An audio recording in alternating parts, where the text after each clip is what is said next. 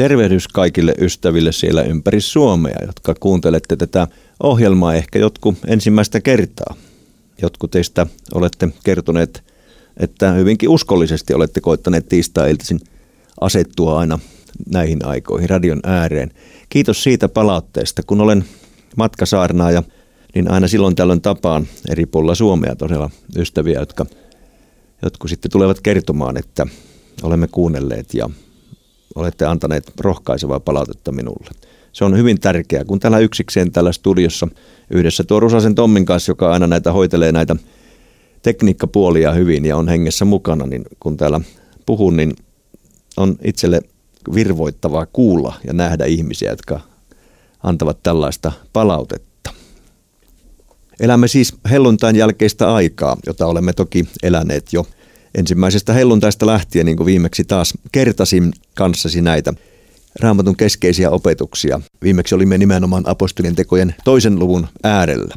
Ja jäinkin oikeastaan siihen, josta jatkan pienen hetken toisen luvun lopusta. Nimittäin kun kävin muutamia peruskohtia tästä ensimmäisestä helluntaista läpi, totesimme yhdessä, kuinka ainutkertaista se on. Jumala teki sen, pyhäinkin tuli alas. Se oli Jumalan teko, hän itse tuli. Se on toistamatonta. Tapahtui Jumalan kolmen persoonan vahdinvaihto. Pyhä henki tuli jatkamaan isän ja pojan työtä täällä.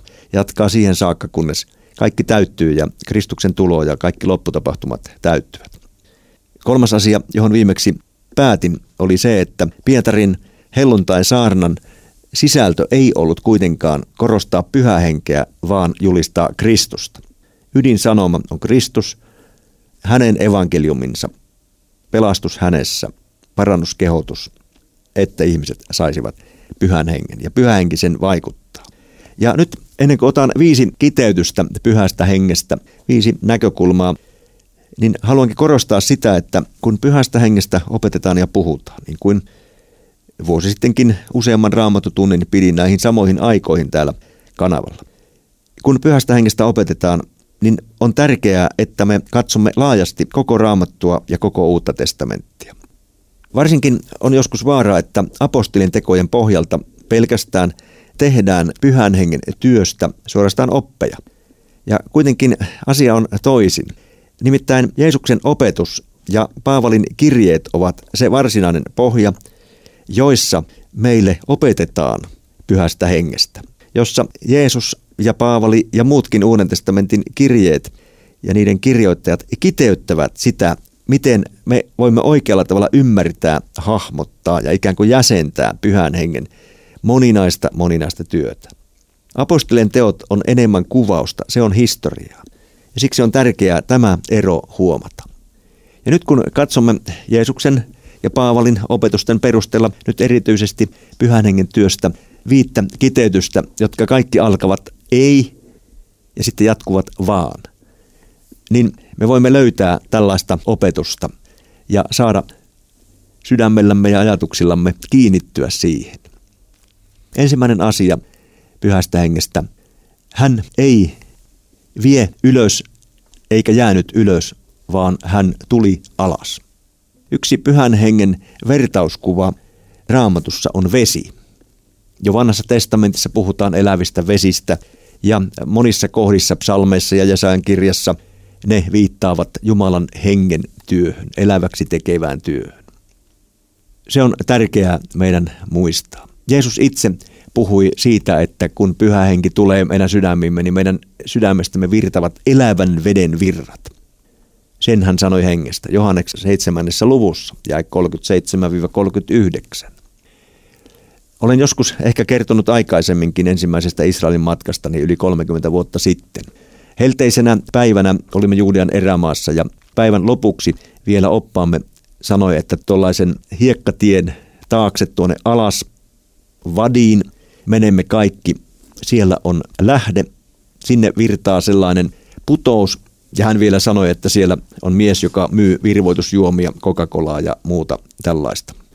No, me lähdimme sitten porukalla jonossa jo väsyneinä kuumana toukokuun päivänä sitä tietä pitkin alaspäin. Ja moni nurisi, että ei siellä nyt kyllä varmasti mitään lähdettä ole eikä siellä mitään vettä ole, että nyt meidän oppaamme meitä kyllä juoksuttaa ja uuvuttaa, kun muutenkin oli jo juotu kolme litraa ja oli ollut tosi helteinen päivä. Osa porukasta ei uskonutkaan opasta, vaan jäi siihen mutkan toiselle puolelle ja näki vain sen, mitä silmä silloin näki, nimittäin Juudean erämaan täysin kuivana toukokuun loppupäivänä valtavassa helteessä. Mutta me, jotka sitten menimme sen mutkan taakse ja vielä menimme parisataa metriä, niin meitä kohtasi juuri se yllätys, jonka opas lupasi. Siellä oli nimittäin Vadi Kelt, siellä oli tällainen korkea putous, 30 metriä suunnilleen sieltä virtasi vettä ylhäältä vuorilta. Ja siellä oli montakymmentä metriä leveä, sopivan syvä lähde tai tällainen lampi, jossa oli virvoittavaa vettä. Saatamme uida, virkistää itseämme ja ostaa vielä siltä setältä niitä limppareita. Silloin mietin sitä, jota olen jälkeenpäin monesti miettinyt, että pyhästä hengestä kun puhutaan, niin meidän ei tarvitse sitä luontaista inhimillistä ajattelua toteuttaa, että minun pitää kurkottaa, minun pitää saada pyhityksen portaita kulettua, muuttaa itteni paremmaksi, puhtaammaksi, niin sitten minäkin voisin saada pyhän hengen. Vaan pyhä henki on jo tullut tänne alas helluntaina, ja pyhä henki on täällä alhaalla, ja jokainen, joka täällä alhaalla alhaisena syntisenä ihmisenä uskoo Jeesukseen, saa sydämeensä pyhän hengen. Hän on jokaisen hänen omansa sydämessä. Jeesus lupasi etukäteen jäähyväispuheessansa ennen ristin kuolemansa ja ylösnousemustansa ja ennen hellontaita, mitä sitten hellontaina tulee tapahtumaan. Ja hän täällä Johanneksen 14. luvussa muun muassa kertoo näin. Minä käännyn isän puoleen ja hän antaa teille toisen puolustajan, joka on kanssanne ikuisesti. Tämä puolustaja on totuuden henki. Maailma ei voi henkeä saada, sillä maailma ei näe eikä tunne häntä, mutta te tunnette hänet, sillä hän pysyy luonanne ja on teissä. En minä jätä teitä orvoiksi, vaan tulen luoksenne. Tässä Jeesus puhuu siitä, joka sitten pari kuukautta myöhemmin ensimmäisenä helluntana todella toteutui historiallisesti ja toistamattomasti. Nimittäin hän lupasi toisen puolustajan, totuuden hengen, pyhän hengen.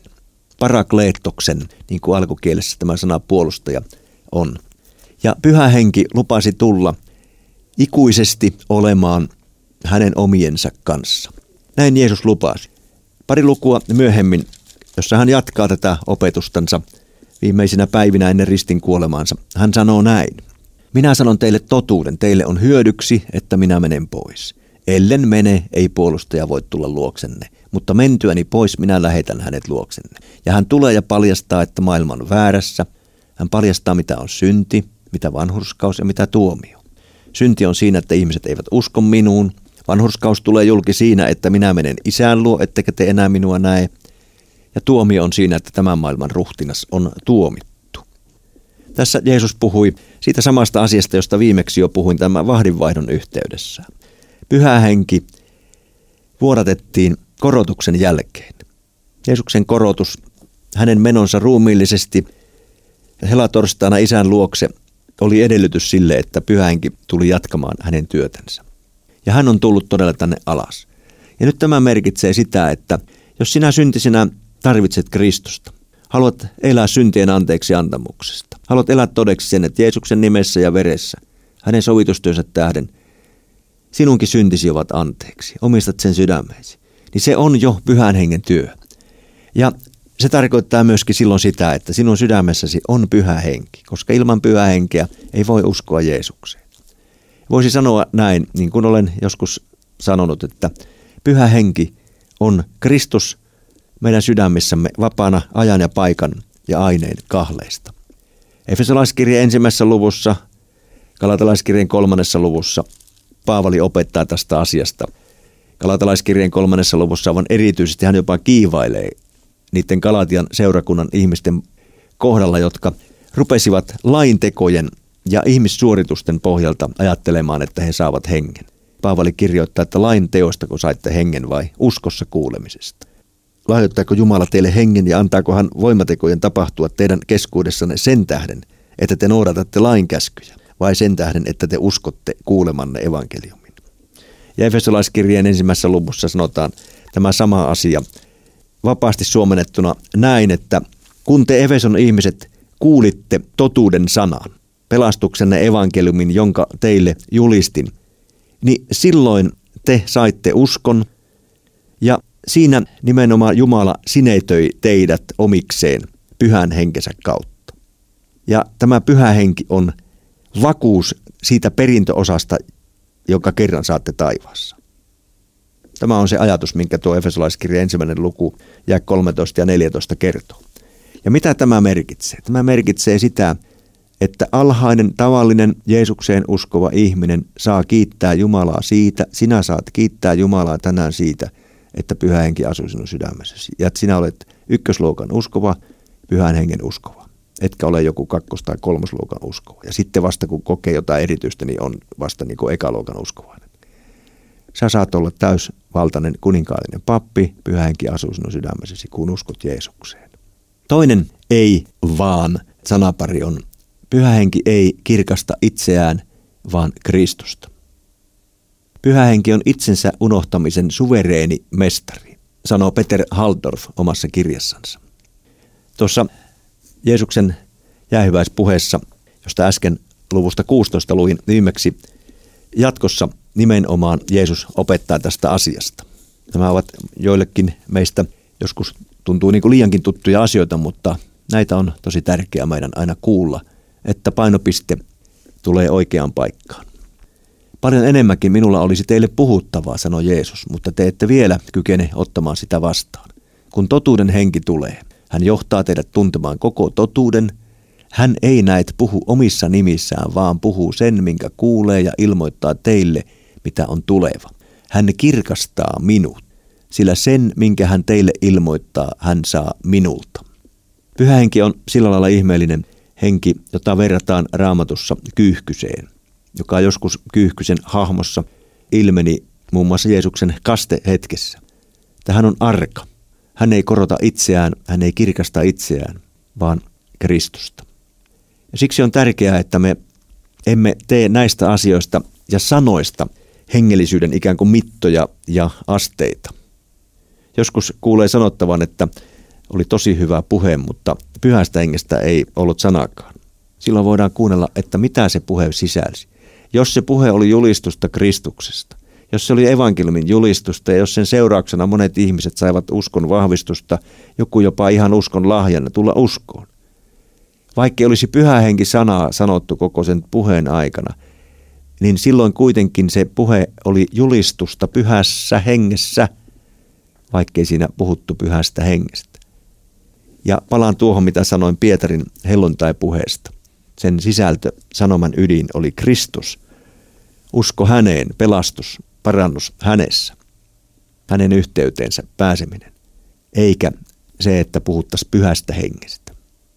Siksi on tärkeää, että kun me kuullaan, nähdään erilaisia uskovia ystäviä, erilaisia kristittyjä ryhmiä ja painotuksia, niin että se ydin aina sieltä löydettäisiin. Painotukset on erilaisia, meillä on erilaiset kaanaan kielen kotkotukset ja niin kuin joku on sanonut, että samalla lailla kuin sääskillä on erilaiset ininät ja he tuntevat toisensa valtavat sääskiparvet ininän perusteella, niin meilläkin on nämä omat ininämme erilaisilla hengellisillä porukoilla, myöskin näissä pyhähenki-asioissa. Mutta niistä ei pitäisi tehdä erottavia asioita eikä pääasioita.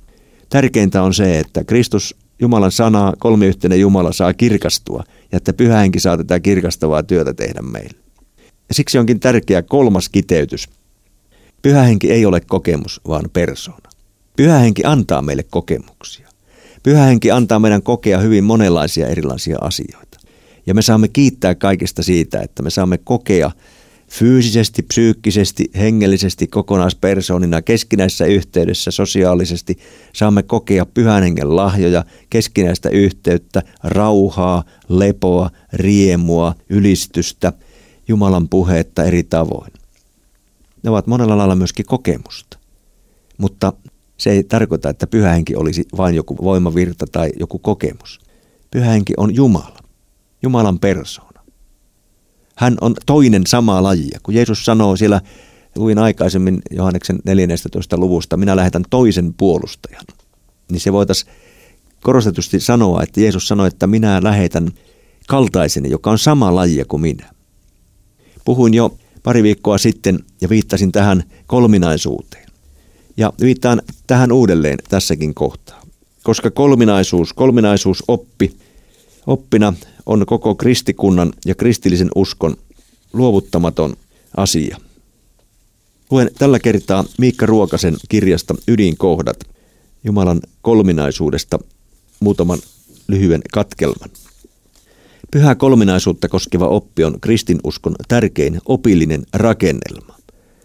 Vain kolminaisuusopin pohjalta tulevat ymmärrettäviksi Jumalan ihmiseksi tuleminen Kristuksessa, Kristuksen kuolema ja ylösnousemus, pyhän hengen lahja ja ihmisen pelastuminen.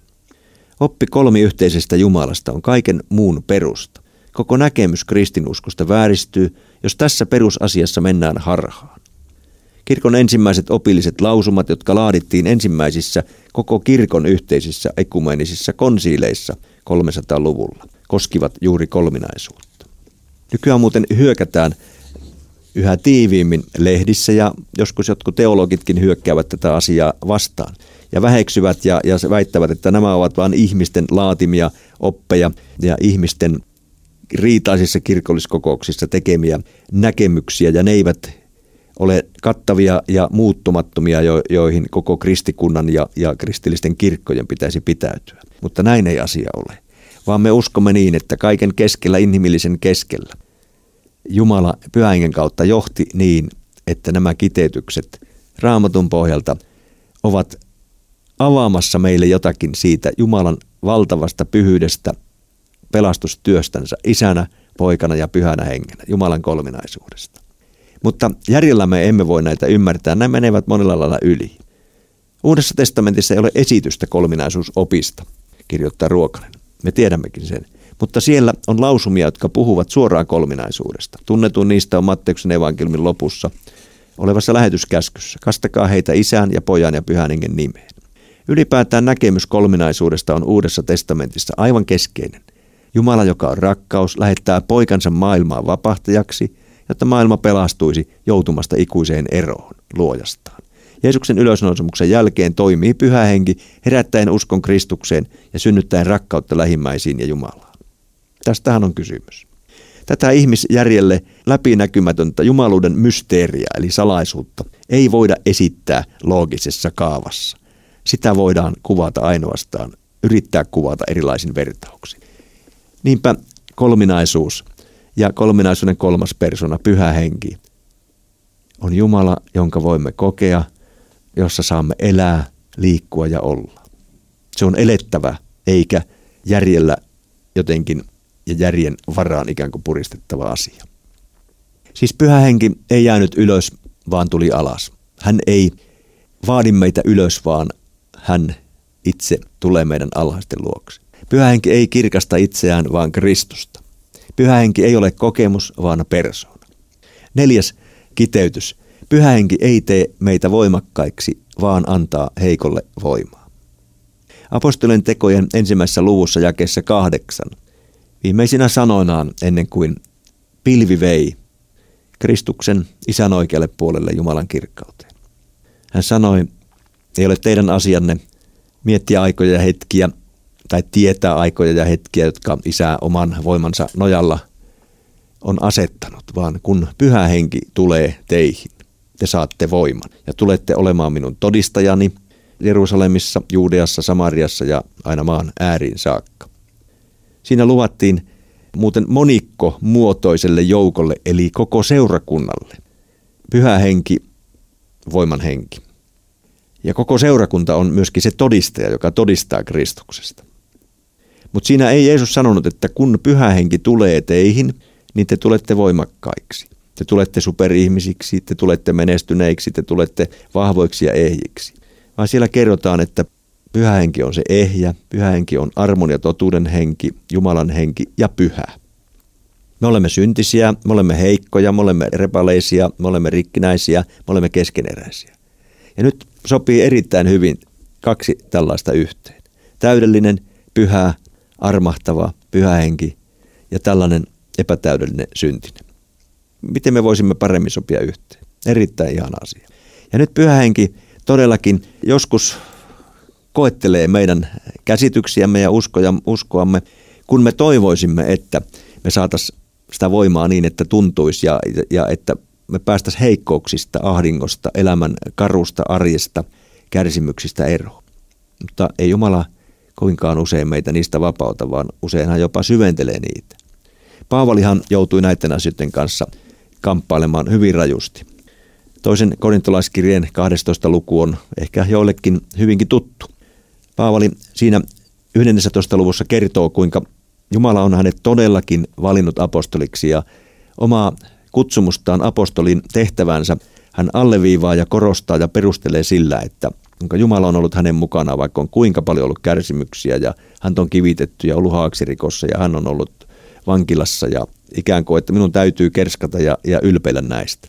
Sitten hän kuitenkin 12. luvussa jatkaa, että etten niin erinomaisten ilmestysten tähden, jota hän myöskin sai, ylpeilisi, kerskaisi, niin Jumala on antanut minun lihani pistimen, piikin, saatanan enkelin rusikoimaan minua. Ja sitten hän kertoo, että hän on kolmesti rukoillut Kristusta, että hän vapautuisi siitä, mutta Jumala on vastannut, minun armossani on sinulle kylliksi, minun armoni riittää sinulle.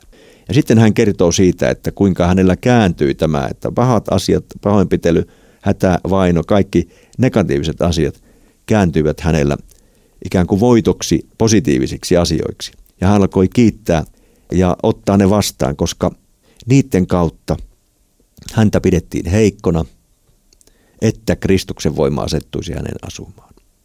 Ja tämä on tosiasia, perustosiasia kaikille Jeesuksen seuraajille. Joskus ja joillekin meistä Jumala antaa taivashetkiä, kirkastusvuorihetkiä, antaa vähän ehjempää kokemusta, antaa ehkä joitakin armolahjoja niin, että tuntuu ja tuntuu, että nyt niin jalat on irti maasta. Ne on sellaisia ikään kuin ylimääräisiä ekstra bonuksia. Mutta varsinainen elämä on jalat maassa ja monenlaista inhimillisesti vajavaista keskeneräistä kasvun tietä meillä, jossa hän itse, Kristus, on se, joka pitää meistä huolta, joka antaa sitä voimaa. Ja tämä on hyvin tärkeä myöskin sen tähden, että pyhän hengen työn kohdalla ja pyhästä hengestä puhuttaessa jotkut luulevat hallitsevansa häntä.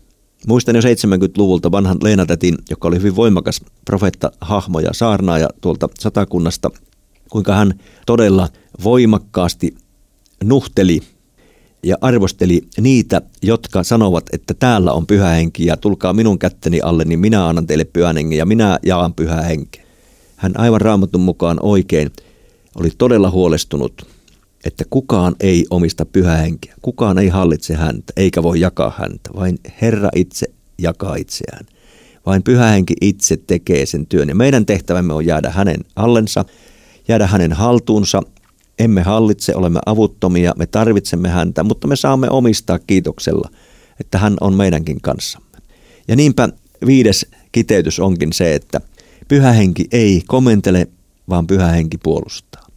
Parakleettos-sana, puolustaja, puolustajaksi käännetty sana Johanneksen evankeliumin luvussa 14 ja 16 voidaan kääntää myöskin sanalla lohduttaja, vierelle tulija, rohkaisija – ja puolustaja. Jeesus itse on ensimmäinen puolustaja, pyhä henki on toinen puolustaja. Ja mitä se tarkoittaa, että pyhä henki puolustaa? Ennen kaikkea pyhä henki puolustaa sitä, että Kristuksen sovitustyö ja armo, täydellinen armahdus kuuluu surkeillekin ja heikolle syntiselle. Hänen puolustavaan työhönsä kuuluu aina totuus mukaan. Se ei ole sitä, että hän puolustelee meidän syntejämme tai hän paijaa päähän ja koko ajan kehuu, että kyllä sä oot ihana, kyllä sä oot ihana. Vaikka hän puhuu siitäkin, että me olemme Jumalan lapsina ja Jumalan luomina ainutlaatuisia, upeita, ihania persoonia. Mutta samalla pyhähenki puhuu siitä, että kuinka me syntisinä niin helposti näillä hengen alueillakin nimenomaan lähdemme itseriittoisiksi, luulemme pystymme hallitsemaan Jumalaa ja hänen asioitansa. Siksi joudumme niistä kiinni. Jumala pudottaa meitä alas, Jumala pudottaa meitä tarvitseviksi ja syntisiksi – että hän saisi meitä armahtaa yhä uudelleen ja vahvistaa sen, että hän on meidän kanssamme. Erityisesti silloin, kun me olemme oikein heikkoja ja emme jaksa mitään ja emme tunnu osaavan mitään ja on pelkoja ja, ja sieluvihollinen hyökkää monella lailla, niin me saamme luottaa, että Jumalan pyhä henki on meidän kanssamme. Isä ei ole antanut meille pelkuruuden henkeä, vaan voiman, rakkauden, terveen harkinnan, raittiuden hengen. Toinen Timoteuskirja, luku 1 ja 7. Siksi rohkaisen sinua omistamaan todeksi Kristuksen täytetyn työn ja Jumalan hengen lahjan omaan sydämeesi, uskossa sellaisena kuin olet.